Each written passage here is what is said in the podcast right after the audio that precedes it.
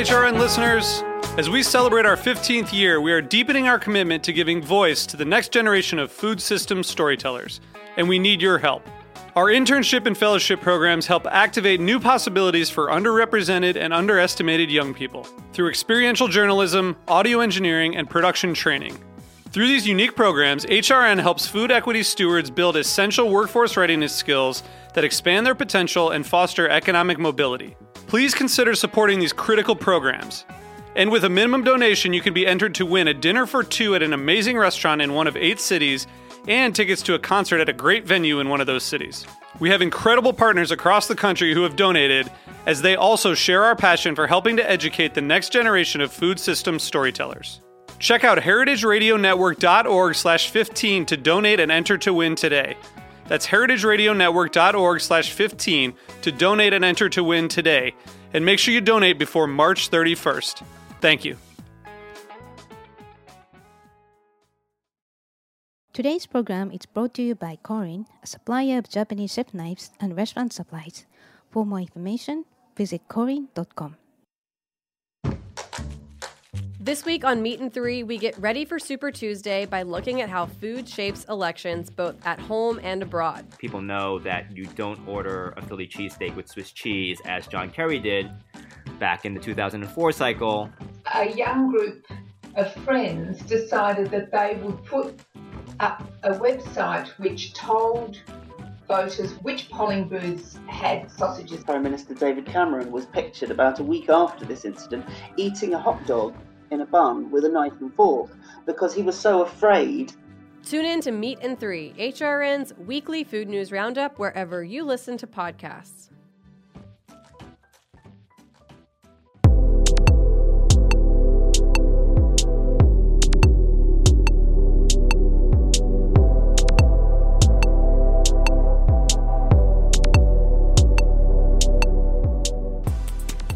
Hello, welcome to Japan Eats. I'm your host Katayama, food writer and director of the New York Japanese Culinary Academy, which promotes a deep understanding of Japanese cuisine in America. We are broadcasting live from studio at Roberta's in Bushwick, Brooklyn. This show is all about Japanese food and food culture. We see sushi at daily supermarket, but what is beyond sushi? We hear dashi ramen izakaya, but what exactly are they? Japanese food is still a mystery for many people, and I'll try to demystify it in this program with my co-guest. And my guest today is Massud Ghaussy, who has the Japanese food and restaurant blog on Instagram called Tokyo Manhattan. And his posts not only describe restaurants he, he has visited, but also include many other elements behind the dishes, such as history, culture, and cooking methods and he joined us on episode 125, 136, and 152 and shared his favorite Japanese chefs and restaurants in the world. So uh, today we'll continue our conversation with Massud, but the theme is not his favorite restaurants. In order to help you to understand Japanese food more deeply, we'll delve into different genres of Japanese cuisine and how they are created. For example, have you heard of uh, Honzen Ryori? It's the mother of kaiseki cuisine created by the samurais. Also, we'll talk about tastes and flavors that are unique to Japanese cuisine, such as umami and kokumi. But before we begin, Japan is available on Heritage Radio Network website as well as on iTunes, Stitcher, and Spotify as a podcast. So please go to iTunes, Stitcher, and Spotify and subscribe to Japan Eats. And please write a review. We really appreciate your feedback. And I have a quick announcement. Um, if you listened to the show last week, I have to repeat, I'm sorry, but I wrote a book about Japanese food and it recently came out in Japan in December and now it's available worldwide on Amazon website. It is called The Complete Guide to Japanese Cuisine and the Japanese title is 英語でガイド外国人が一番食べたい和食90選 There are two titles because uh, it's written in both English and Japanese side by side. The book is kind of mini, mini encyclopedia of Japanese food, and it covers 90 dishes, sweets, and beverages with fun facts, along with the foundational philosophy and history of Japanese cuisine. And a lot of people like the pictures on each page. And you can bring the book with you on your trip to Japan or to your favorite Japanese restaurant as a guidebook. If you work at a Japanese restaurant, it can be your go to reference. Also, if you are already familiar with Japanese food, the book is useful to explain the basics of Japanese food accurately to non Japanese people. or it can be a fun textbook for both English and Japanese language learners. It is available worldwide on Amazon website as well as well as on in bookstores in Japan and some bookstores outside Japan, such as Kinokuniya. And I just realized if you really want to get a hard copy, um, here's a tip: if you go to Japanese Amazon, that's amazon.co.jp, uh, it's cheaper, including um, the shipping cost. So it's cheaper than Amazon.com. It's almost like half the price. Anyway, so again, the title is A Complete Guide to Japanese Cuisine, and in, in Japanese, 英語でガイド、外国人が一番食べたい和食90選。I hope you enjoy reading it. Now let's start our conversation with Massud Ghaussy. Hello, Massud. Welcome back. Thank you, Akiko-san. N- nice to be back for the fourth time. Yeah. So you're super regular. I appreciate your precious time, and you have a very busy day job too. So, so speaking of, first of all, for our listeners who have not listened to the previous episodes, uh, 125, 136, 152, please tell us your super unique background. Before I start, uh, just congratulations on your book. Thank you. Um, for everybody, again, as Akiko-san mentioned, if you haven't purchased it already, uh, please go purchase the book. Uh, I think it caters from everything to professional cooks to the amateur to Japanophiles. Um, I actually called Kinokuniya Bookstore and they said it takes them two weeks to get the book. So I went ahead and placed an order on Amazon. I'm embarrassed to say that I don't have a copy today, but um, I should have one soon. Thank you. Yeah. You make me cry. it was hard to do to the book. So, anyway, so so your background is Yes, so beginning with my background, and for those people that have already listened in, I'll make this brief. Um, I was um, ethnically Afghan. I've never been to Afghanistan. My dad was posted as uh, it with the embassy in Afghanistan in the 70s in Japan. The Soviet invasion took pl- place. He took he sought political asylum there, and that's where I was born and raised. Um, I spent 28 years of my career in Japan.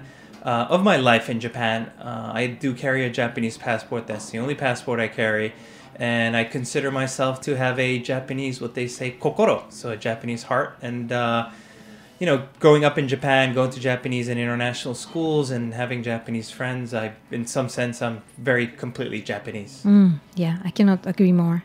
Thank you. By the way, the Japanese passport I heard is the most useful passport. Yes, it's one the of the world. best. It's one of the best. I think it's the first place is tied with like four others. I think is Scandinavia's. Um, uh, Switzerland, they they're also apparently very good passports, but it's it's very easy to go different places. I was in Europe in uh, December actually for a food tour, and uh, there there was a whole a line just for Japanese and other passport holders, which expedited the whole process, which was great. That means we spent a little money. Yeah. maybe. All right, so let's um, dive into today's topic. Uh, so we we use the word Japanese cuisine to describe whatever is related to Japanese food, but it's such an umbrella term, and we would like to break it down to demystify it in this episode. So first, I'd like to discuss the essence of Japanese cuisine. And speaking of, uh, the Japanese cuisine called washoku was added to the list of UNESCO's intangible cultural heritage uh, in December uh, 2013. So, what are the reasons that they were rec- they received the Japanese cuisine received a special recognition by UNESCO? Yeah, so I think uh, the the what they uh, awarded it for was uh, for washoku, which loosely uh, translated or literally translated is Japanese food. It's a specific type of Japanese food which we'll discuss later. There are various genres of Japanese food. Um, and in particular, they emphasize what's called osechi ryori, which is what's served during New Year's, which we'll discuss later. Um, I'm going to be extensively quoting from uh, UNESCO's uh, uh, um, in- intangible cultural heritage site here, but uh, they define washoku as a social practice. Um, it's based on a set of skills, knowledge, practice, and traditions which relates to the production, processing, preparation, and consumption of food. Um, it captures, washoku again captures, it's part of an essential spirit of respect for nature, and that is closely related to the sustainable use of natural resources. Again, this is typically seen in, uh, in, in New Year. It's, pa- it's practiced um, and shared by families and communities.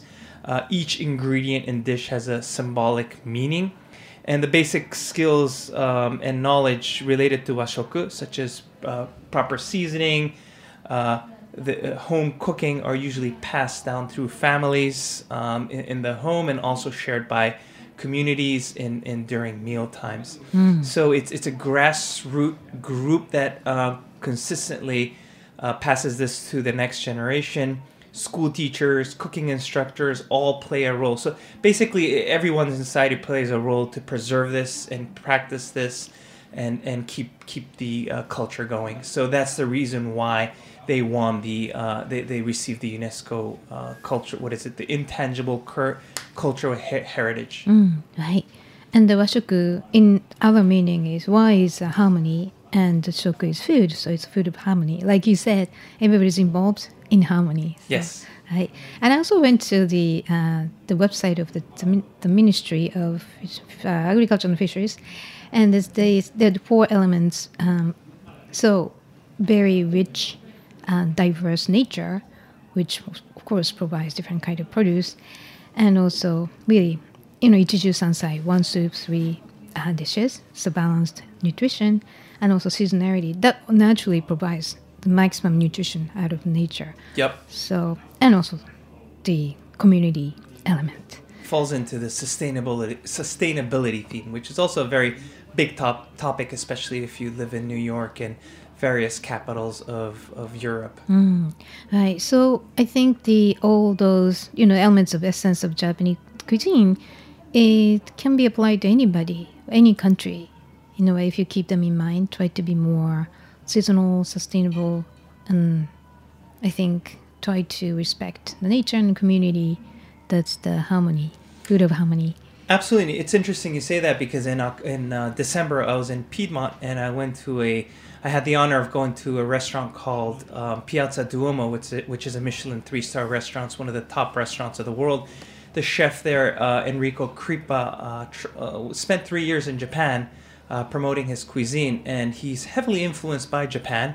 You see a lot of Japan themed dishes um, in his cuisine, and his whole philosophy he has his own farm. His whole philosophy is to use produce from Langhe, which is also a UNESCO World Heritage Site, and it's rich with a lot of um, different types of vegetables, meat, and whatnot. Um, so that also incorporates what you just mentioned, um, his cooking style and philosophy. And you also see that in Scandinavia, which is quite common. Mm, right. So like the Noma, Denmark, also, I mean, Italian cuisine always uh, very based on natural yes. bounty. So, okay. And uh, so there are many other reasons why Japanese cuisine is so unique. But uh, for example, uh, if we discuss it, say French is a cuisine of addition and Japanese is that of subtraction.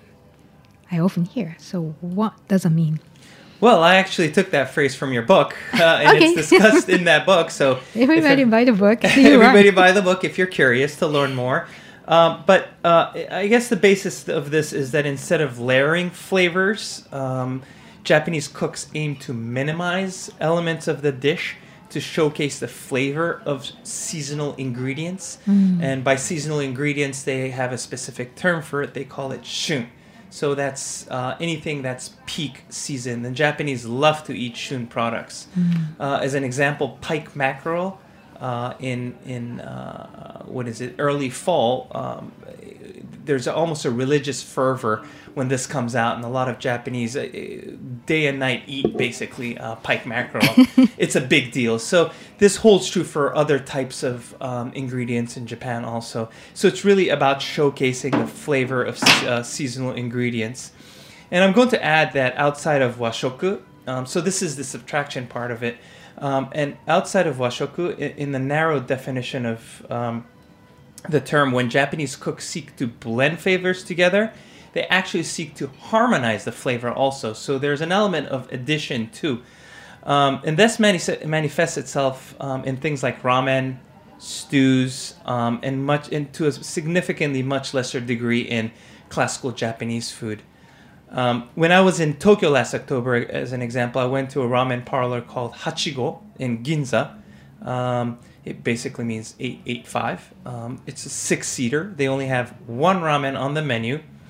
and uh, it, it was a highly refined duck and prosciutto based consomme esque soup. And if you read the reviews, it's very interesting. P- uh, everybody calls it uh, French cuisine disguised in a soup bowl with Chinese noodles. I also went to another ramen parlor called uh, Chuka Soba Tomita. You may have heard of it. Um, he has his own documentary called Ramen Heads. It's been also awarded as uh, one of the top uh, uh, ramen restaurants in Japan for the last several years. Um, his soup was called the Super Noko, so super rich, um, tonkotsu gyokai soup. Um, so it's a fish bone based soup. It's simmered for over 20 hours and it's reduced to a creamy consistency. Point being that uh, in both cases, these soups are very complex, a lot of efforts made into um, harmonizing the flavor, and not a single flavor really stands out. You get the subtle hints of various flavors.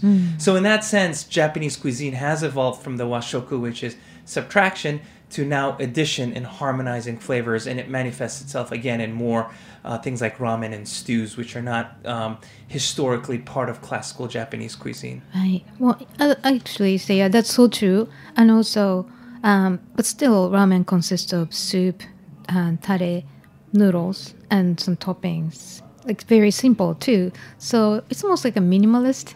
And the more you have, though, the fewer you have, the each component has to have more meaning in it. So that's a kind of minimalist approach, I think. Yeah, no, absolutely. And I think there's two ways of looking at it. One, to your point, the minimalist. There's some ramen restaurants which completely disagree with the philosophy of blending in different types of things and they just serve it simple, plain, and they say this is our classic Tokyo style ramen. And then there is this new movement which is just complex and very robust broths and harmonizing the flavors. Right. So does the minimum minimum but depth Yes. with it. Mm. Okay. So um, yeah. So the one of the most important events in the Japanese culinary history is that uh, meat diet was banned by Emperor Tenmu in 675. So this is a very foundational, one of the foundational elements that determined Japanese style of cuisine. So why did he do that? So, pre arrival of, of Buddhism in the 6th century from Korea, um, the Japanese actually ate meat. Wild boar was actually called uh, yamakujira, which means uh, mountain whale. Um, but however, what's that? That's a cheat. Um, but uh, raising animals was a very resource intensive um, exercise. So, Japanese farmers uh, working with limited space um, in their mountainous island nation, mind you, 70% of Japan is mountainous.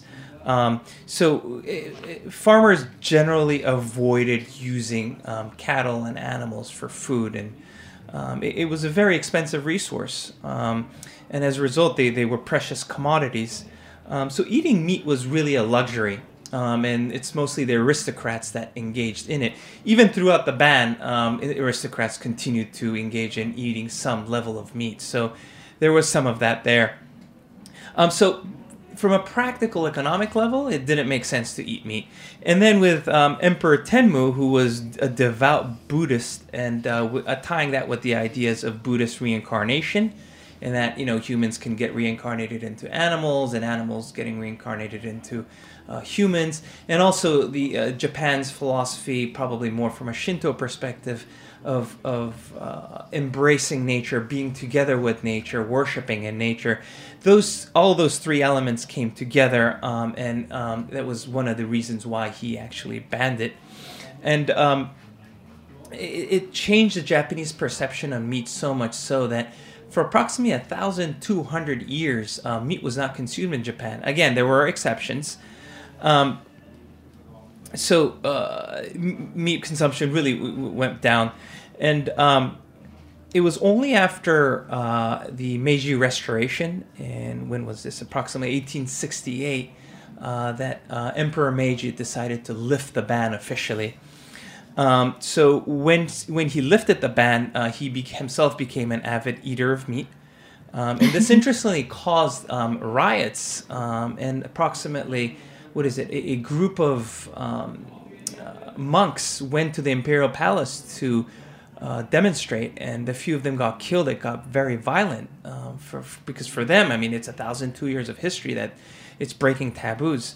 But however, as Japan got prosperous, um, especially post the Kanto earthquake, uh, when foreign aid came to Japan, food came to Japan, especially uh, canned corned beef came to Japan, um, meat consumption picked up. And now Japan, as you may know, uh, has some of the best beef in the world. Um, That's interesting. It's called right? wagyu. It also has very good pork. Um, um, it also has the kuroge wagyu, uh, which is exported globally. So, from 1,200 years of not eating meat, all of a sudden, it's one of the biggest producers and exporters of uh, great beef. And there's also a reason why you, I'm sure you may have noticed, Akiko-san, but uh, canned corned beef is rather common in Japan. You can find it in uh, convenience stores, and that is again a legacy of the uh, 1923 Kanto earthquake. Oh, interesting. Yeah. Yeah. yeah. I have a memory. I, I, I like that. Fatty and salty. You know, it's kind of comfort food. Yes. Yeah, but yeah, I, I don't think I see here very often. Yeah, so I think the original, um, the ban by uh, Emperor Tenmu, he banned uh, eating um, by killing, cruelly killing uh, beef, uh, horse, dog, monkey, monkey was counted, and chicken. And I think if it's wild, I think there are some, you know, way to maneuver to eat some wild animals, but I think majority of people didn't eat meat. Yeah. Right. So the fish became the major protein source, and or you know like rice and uh, soybeans. That's naturally how people started to take in as main source of protein. Especially with Japan being an island nation, there's plenty of fish. Right. Yeah. And just to add to that, um, the the ideas of uh, compassion for all living things, which is a Buddhist philosophy. A common sight in Japan is these stone pillars and Buddhist statues, uh, which are erected to commemorate animals that have been of service to humans. So again, historically, there is, from a religious standpoint, there's this respect for animals. Right. Yeah, that's interesting. But this is like a side story. But for some reason, Japan, Shintoism and Buddhism are both accepted. Like that's the previous emperors, like Shotoku Taishi. They decided, okay, well, they're gonna go together. So we just we believe in both. So that's a very generous idea. and It's we a nice union. right. Harmony. Harmony, yes. Wow. No. So uh, and so Japanese cuisine has a long history, and it's said to have started when rice production began during the Yayoi period, which is about 2,000 years ago. And since then, different styles of Japanese cuisines have uh, well, cuisine were developed due to the economic, political, and cultural reasons. So let's talk about different genres of Japanese food. Uh, chronolo- chronologically, I think it's easier to understand. So one of the first notable style of Japanese cuisine is called Daikyo ryori, which was born during the Heian period around 10th century, and it was a formal meal served to the nobles that was heavily influenced by Chinese culture. And I heard the service of the meal was extremely formal and didn't last long for the reason in history. Then Honzen ryori was born, which is a big deal. It becomes the foundation of many others. So, what is Honzen ryori? So yeah, to your point, Honzen Ryori is foundation of what's now called kaiseki and also washoku, which is Japanese, just Japanese cuisine. Uh, let me take a step back and uh, kind of classify this. Um, so Japanese cuisine, in, in the broadest sense of the term, is called Nihon Ryori. Under Nihon Ryori obviously falls different types of cuisines, the classical type, the traditional, the kaisekis, the Honzen Ryori. Um, also things like uh, ramen, curry rice, um, things you can find in convenience stores, which is uh, fried chicken, karaage. So it, it encomp- encompasses a broad category of things, food that are consumed in Japan.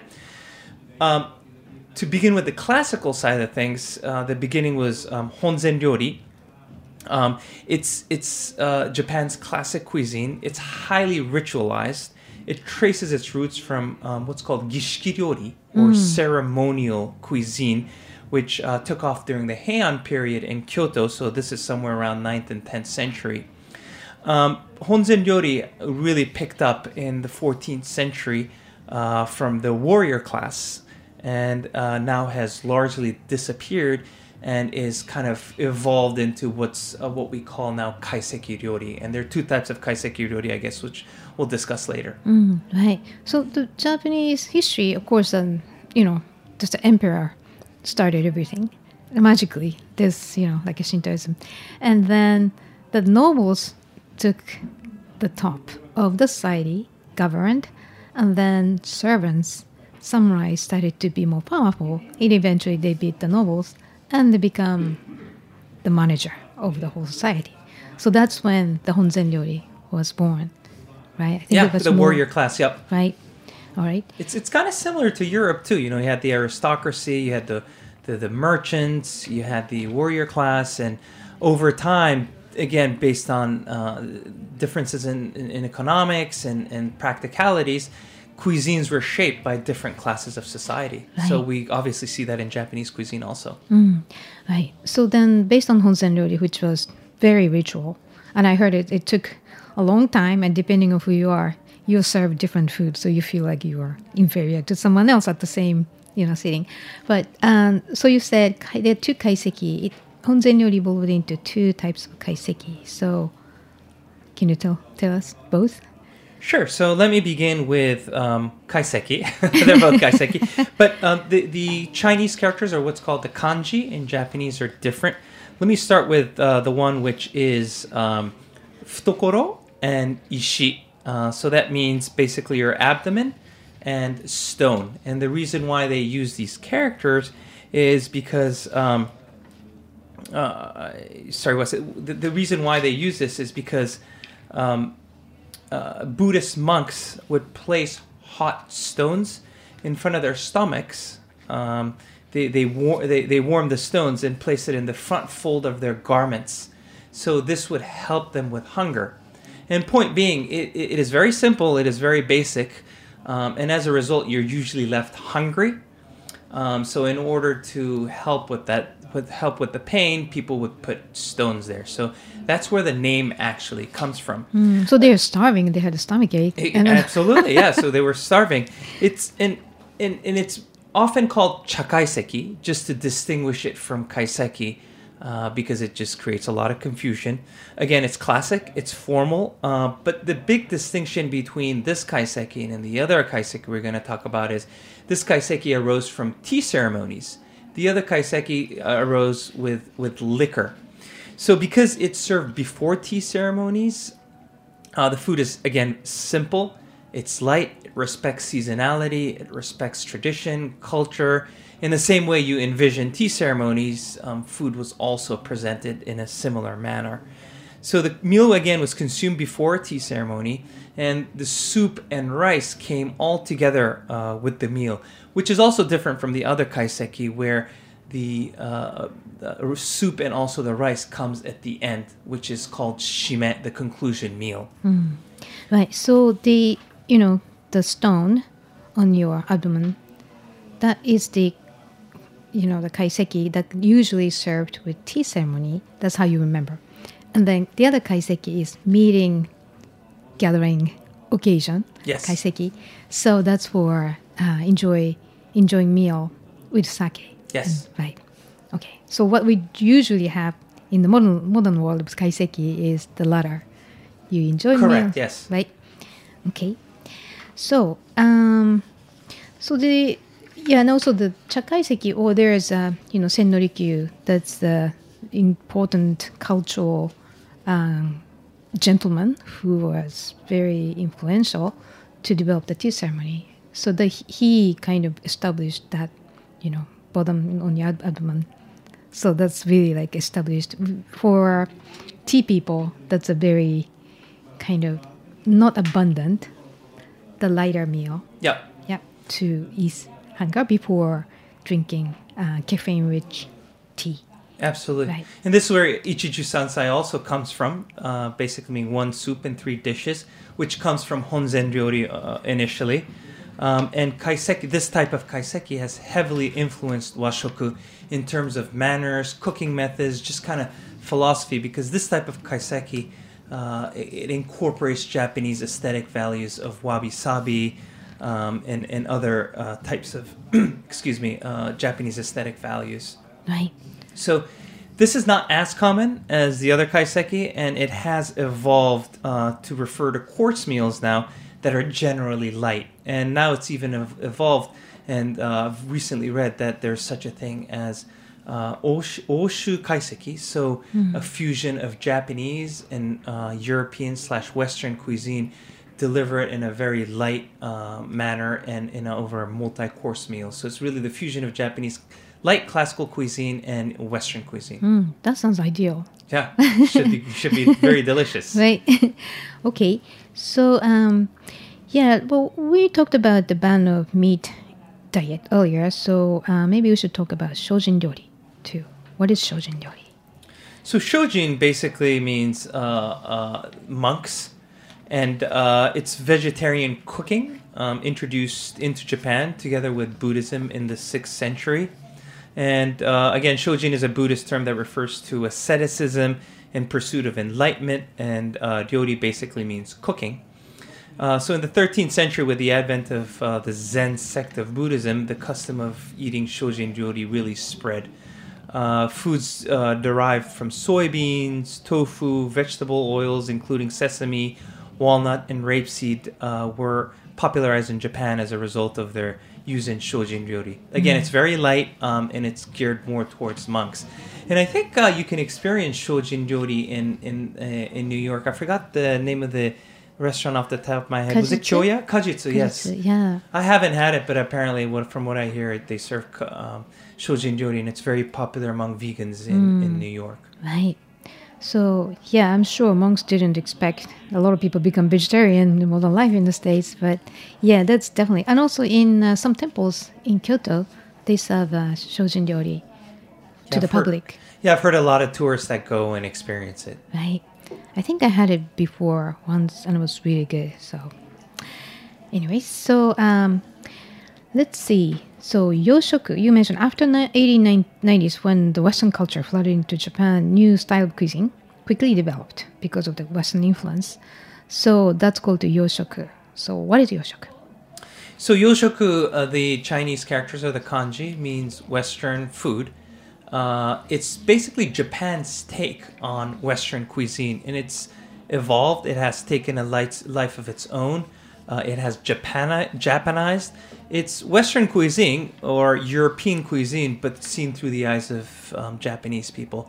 Um, and you don't really find it outside of Japan. Recently in New York, there are restaurants that serve washoku, uh, but examples include things like omuraisu, omelet rice, uh, pork shogayaki, pork ginger, uh, the Japanese Hamburg steak, uh, even things like saikoro steak, uh, dice steak. Uh, it's things you can find in um, Denny's and a lot of fast food restaurants in Japan. Um, also, there are restaurants that specialize in yoshoku. Um, and again, we're starting to see uh, see that pop up in New York. Um, and it really took off post World War II, initially introduced in the 1920s, uh, but because of the war, it really didn't pick up. But um, after Japan started prospering and they traveled more, they imported more, uh, it really took went to the next stage um, and, and it, it, it, again, Japanized and became its own category. Right. Yeah, yoshoku, I think in general, that's very uh, comfort food based. Oh, I love it. Everybody loves it. Yeah. right from a child to elders. There's a restaurant in uh, East Village called Aoi, I think is the name. I don't know if you've been, but they serve washoku. Um, Bar Moga also serves washoku on Yoshoku? uh, sorry, Yeah. yoshoku. I'm sorry, yeah, yoshoku. Um, and they also serve things like loco moco, uh, which is kind of the next stage of uh, yoshoku, uh, more Hawaiian-based Japanese stuff. Interesting. Um, and it's a very affordable price point and delicious. Okay, so that's yoshoku. Um, so we are tight on time, but uh, let's just talk about osechi quickly. Yeah, so osechi is uh, Japanese cooking, which is uh, assortment of specialty foods uh, served at New Year's. It's distinctively served and eaten in, in New Year's. Um, it originated during the Heian period, again, the uh, n- 9th and uh, 10th century, in uh, mostly in Kyoto. Um, and the term denoted the food served at uh, banquets given by imperial court to celebrate the changing of seasons. That's where sechi comes from. The food, which are pre- uh, prepared in advance, are highly uh, preservable. thus em- eliminating the need for cooking during the first three days of New Year. And again, it was osechi uh, that won. Uh, it's a category of washoku, and that's one of the reasons why uh, Jap- washoku uh, won the, uh, the became a UNESCO intangible cultural heritage Right. um, and then product. you know it can be it's like a in a huge bento box and the layer like three to five, and then each uh, component has long life or healthy or hardworking or getting rich. Look at those meaning in each food. In Yeah, the there's a lot of symbolism. Um, also, the display is extremely beautiful. Right. I've had the honor to experience it many, many times when I lived in Japan. Um, since I moved to the U.S., I really haven't had it. I'm sure if I look around, there's it exists somewhere. But um, yeah, it's it's very interesting and unique. Right. Okay, so we'll take a quick break here, and when we come back, we will discuss um, unique ideas about taste and flavors in Japanese cuisine. So please stay with us.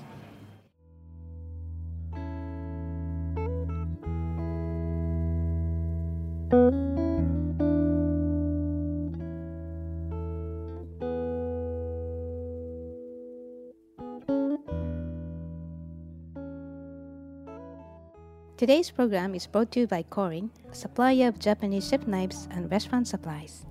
Korin is proud of their Japanese culture and traditions, but they want you to know that their products are not just for Japanese restaurants. Their knives and tableware bring out the best qualities of food from every culture and fit into every restaurant, from French to Pan Asian to American, and that is why they are located in New York City, where people from every country in the world come to eat. Korin's Tribeca showroom is home to the most extensive collection of Japanese chef knives in the world, including Japan. Stop by to view their exquisitely designed tableware and the Welsh natural sharpening stones. They have a whole range of knife services from repair and rust removal to reshaping and realigning.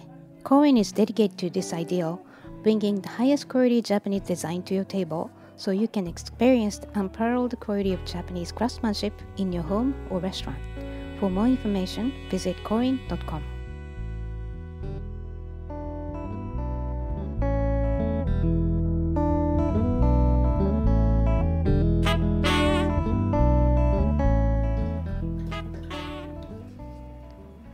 Welcome back. You're listening to Japan Eats broadcasting live from the studio in Bushwick, Brooklyn.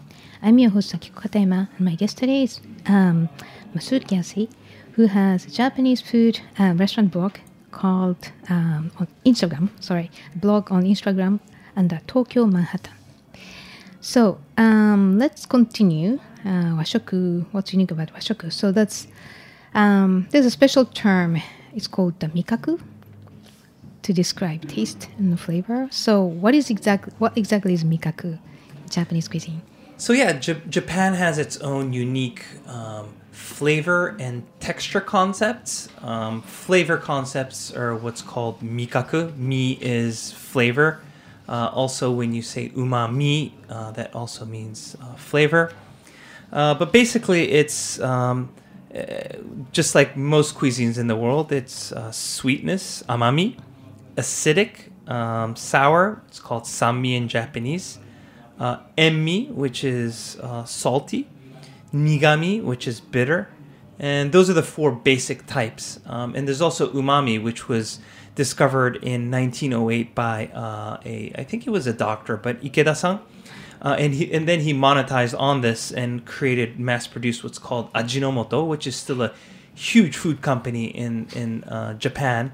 Um, and he created an additive um, called Ajinomoto, named also the company has the same name. Um, and Japan was significantly ahead in classifying umami as a flavor. And basically, what umami is, it's savoriness, meaty, brothy. And he started off by looking at dashi, which is Japanese uh, stock. Um, and he uh, uh, and, and he basically came up. He isolated everything, and he came up with the concept of umami. Um, it also manifests itself in things like soup stocks, consomme, roasted tomatoes, cheese melting in a juicy hamburger. This is all what's called umami. It's also a taste enhancer. Um, and umami generally carries a positive connotation because it's mostly natural. But umami is also MSG, which carries a negative connotation because it's usually processed. Um, and again, it's not natural. Uh, they use the same molecule. It's an amino acid called glutamate, uh, which activates the taste receptors. Um, in uma, again, means delicious, umai. Um, and mi is flavor. So the Chinese characters of the kanji means delicious flavor. Right. And uh, so interesting about umami is that it doesn't have their own flavor, but enhances the flavors with, you know, which they're combined. So what I heard is that why Parmigiano is so tasty because it's salty, rich in umami. So they enhance that synergy in it too. Yeah, so it, it's also, uh, to your point, it's an enhancer, and it also has its own distinctive, I guess, uh, property, which is the, the savoriness. Right. And different um, glutamic, you know, the umami can be different kind of, uh, you know, acid, like glutamic acid, inosinic acid. So they have their own synergy. So, so like, you know, earlier you said the example of ramen with tonkotsu and fish. So different kinds of umami synergize each other, Yeah, absolutely. right? So I'm getting hungry. Yeah, me too. And what's interesting, uh, which is not known as umami, but there's another one called kokumi. So what is uh, kokumi? Yeah, so let me begin with uh, the concept of koku, um, and let me uh, begin with an example. A ram, a good ramen soup is considered to be complex as a result of various ingredients in play. Uh, there's depth of flavor, and everything's in a harmonious state. This is assuming it's good. Um, furthermore, during uh, mastication, when we're actually eating it, uh, the various flavors spread throughout the mouth, and it has a lingering aftertaste. Um, conversely, one is not meant to experience strong standalone flavors. Eh, They're meant to experience this whole complex, robust flavor all harmonized. And this concept, interesting enough, is captured by two letters in the Japanese language, koku. It took me a good 30 seconds to explain it in English, but Jap- Japanese have two letters for it. so that just goes to show how they have their own unique um, flavor concepts. Um, and going to your question about kokumi, um, so this is again a newly uh, taste concept that has been described as a taste enhancer that magnifies and lengthens um, all the other five basic tastes. So it kind of sits on top of all the flavors. And this uh, came about, I think, in the 1980s, so it's still relatively new. And uh, words that express the kokumi idea include things like continuity, mouthfulness, heartiness, and, and thickness. Um, so kokumi is believed to be um, involved in the sensation of mouth coating, the satisfying uh, and, and hard to replicate experience of butter, fats, and emulsions coating the, the tongue and the mouth. So I guess the best way to describe it is it's very simplistically it's umami and koku put together becomes kokumi. Mm, okay. Um, so sounds like umami is more of um, accentuate the other tastiness, and then kokumi is more like deepening and widening the flavor taste experience in a way. Yes, that's a great way to explain it. Yes. And I heard that the kokumi is um, with a lot of the glutathione, and also it's really you can find kokumi in you know animal liver and muscles and it's like in, intense parts of which uh, nutrition rich part of the animals. And I heard also that cauliflowers and onions have kokumi too. Interesting. Yeah, so I haven't really it well enough, so I'll keep looking. Yeah. Maybe we can talk about it on the next show. Yeah, sounds good. yeah, but the Japanese people, like, you know, if you go to like izakaya, and, "Mm, this is koku, koku ga aru, like, it was rich in koku. So that's a very common term, Yes. but not scientifically well discussed as much as umami, I think. No. Yeah. All right. So another element um, Japanese cuisine that's texture. I think there's so many texture expressions um, in Japanese cuisine. So maybe you can give us um, some examples.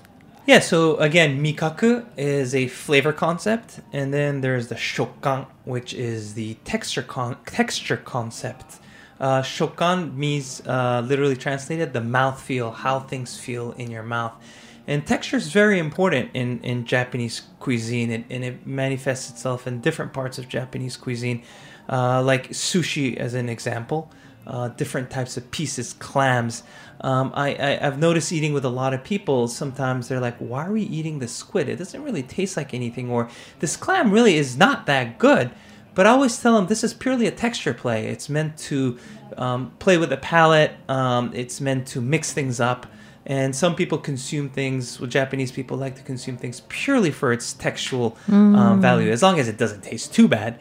Um, so again, uh, point being, texture plays a, a, a major role in noodles. Uh, we call it koshi. The whole concept of al dente is very, very popular in Japan. Even on noodles in convenience stores, it talks about how this is al dente and this and that. So hagotae, the bite, um, is another important element. I think it's texture. the most important when it comes to eating soba and udon, and then uh, followed by soup, the taste of soup. Absolutely, yeah. They, I mean, we, they talk a lot about um, koshi, but again, uh, given s- the stubborn nature of some ramen chefs and soba chefs, uh, they all have their own philosophy, and if you tell them that, and they're very proud of their soup, they might disagree. Whereas those that are really into their noodles completely agree. So there's always various schools of thoughts, and you get in, you can get into fights with some chefs if you, you know, say stuff like that. So it's quite interesting how they operate. Right. And also, I, I started to be more aware of how differently sushi rice is cooked and uh, like how much water in it. And it changes the whole experience. Yeah, so listeners, if you try to go to sushi place next time, just pay attention and you really feel, oh wow, it's not just about fish on top. Oh, absolutely. Rice plays a very, very big role. Some advanced eaters really focus on the rice. But if I may break the uh, shokkan concept down, the, the texture concept down, there's hagotae, which I just mentioned, which is the bite, the al dente feel. Uh, there's shitazawari, how it touches and feels on the tongue. Um, and finally, there's nodogoshi, which is frequently brought uh, up in beer commercials. They love to talk about nodogoshi. um, nodo means throat, and it's how it feels in the throat when things are swallowed.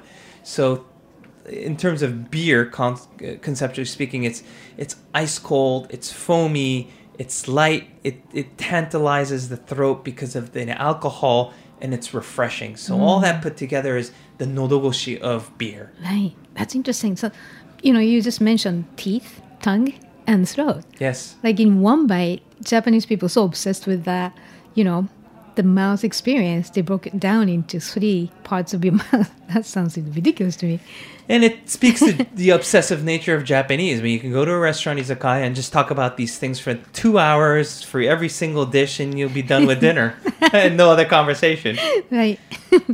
And you're gonna have a good time too. Yes. for sure.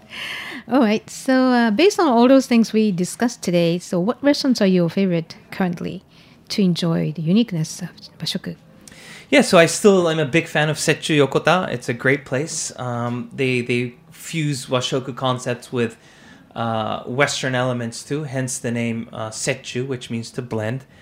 Um, Shuraku I went recently, which is a high-end izakaya, was very good in the West Village. Um, a lot of good ingredients, um, providing for a, a high-end izakaya experience, and there it's it's quite um, uh, it's very simple, traditional Japanese izakaya food, and they focus a lot on their ingredients. Uh, su- in terms of sushi, Sushi Noz was just spectacular. It's phenomenal.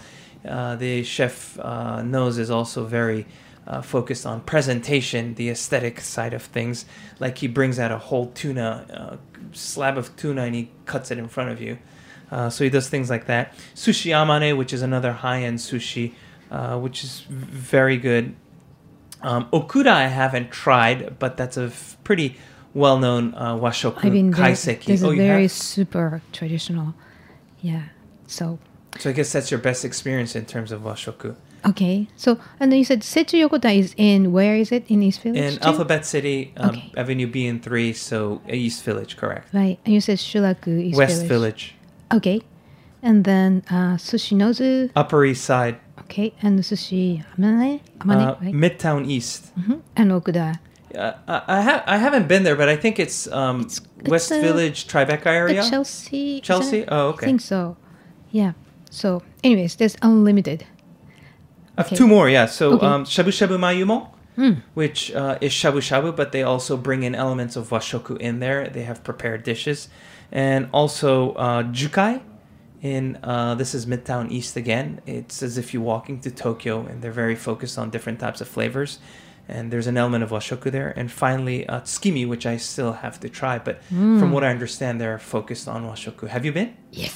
Oh, I'm jealous. Yeah, it's really Tsukimi is uh, from uh, Chef Akiyama, who used to be in many different places, and he's in charge of uh, Sakamai. Oh, interesting. Okay. Yeah, and I have to go. I'm, trying to invite him to the show, but Yeah. Oh. he's very modest person, so it was declines. But yeah, it's a very good place because, like, first time I sat down, there's a you know oshibori, Yes. right, to wipe your warm towel to wipe your hands, and there is a hinoki uh, infused oshibori. Wow. So you, that kind of sensibility really changed the whole experience. Yeah. Yeah, and uh, yeah, it's the whole package of things. And yeah, we talked about the taste elements and cultural background today, but I think washoku has to be always um, discussed with hospitality, omotenashi. Yes. So which we'll mention maybe in the next episode. Absolutely. Right. Okay. So, uh, so can you tell us again where, where I can find you digitally online? Yes. So I um um on Instagram as Tokyo Manhattan. Cool T O. K Y O Manhattan. That's Thank a cool you. name, I think so too. right? And you're followed by many people. Yeah. So many media people too now, right? Not too many followers, but I'm getting there. Approximately have four thousand now. but the quality, like Michelin and Eater and those notable media Yes. follows you. So congratulations. Thank you. All right. So uh, thank you so much for joining us and come back. Absolutely, and everyone, don't forget to buy uh, uh, Akiko-san's book. Thank you. All right, so listeners, if you would like to know more about um, Masu's discoveries, uh, stay tuned. I hope he's going to come back soon. And then again, it's an Instagram, it's Tokyo Manhattan. And if you have any questions or comments about the show or suggestions for show topics or guests, please contact us at japaneats at heritageradionetwork.org or akikokatayama.com. Japan Eats is live at 3, 3 p.m. on Mondays and always available at heritageradionetwork.org, iTunes, Stitcher, and Spotify as a podcast. Our engineer today is Amand Wong, and thank you for listening. I'll see you next week.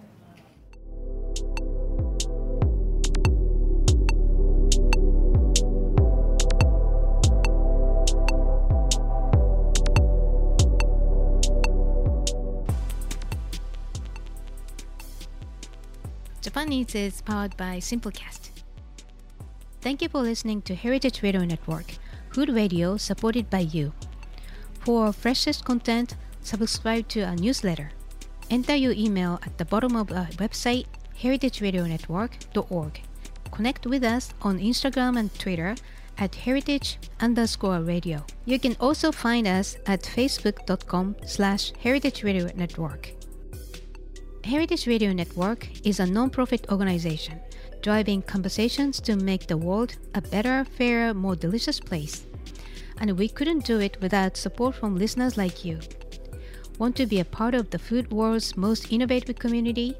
Subscribe to the shows you like, tell your friends, and please join the HRN family by becoming a member.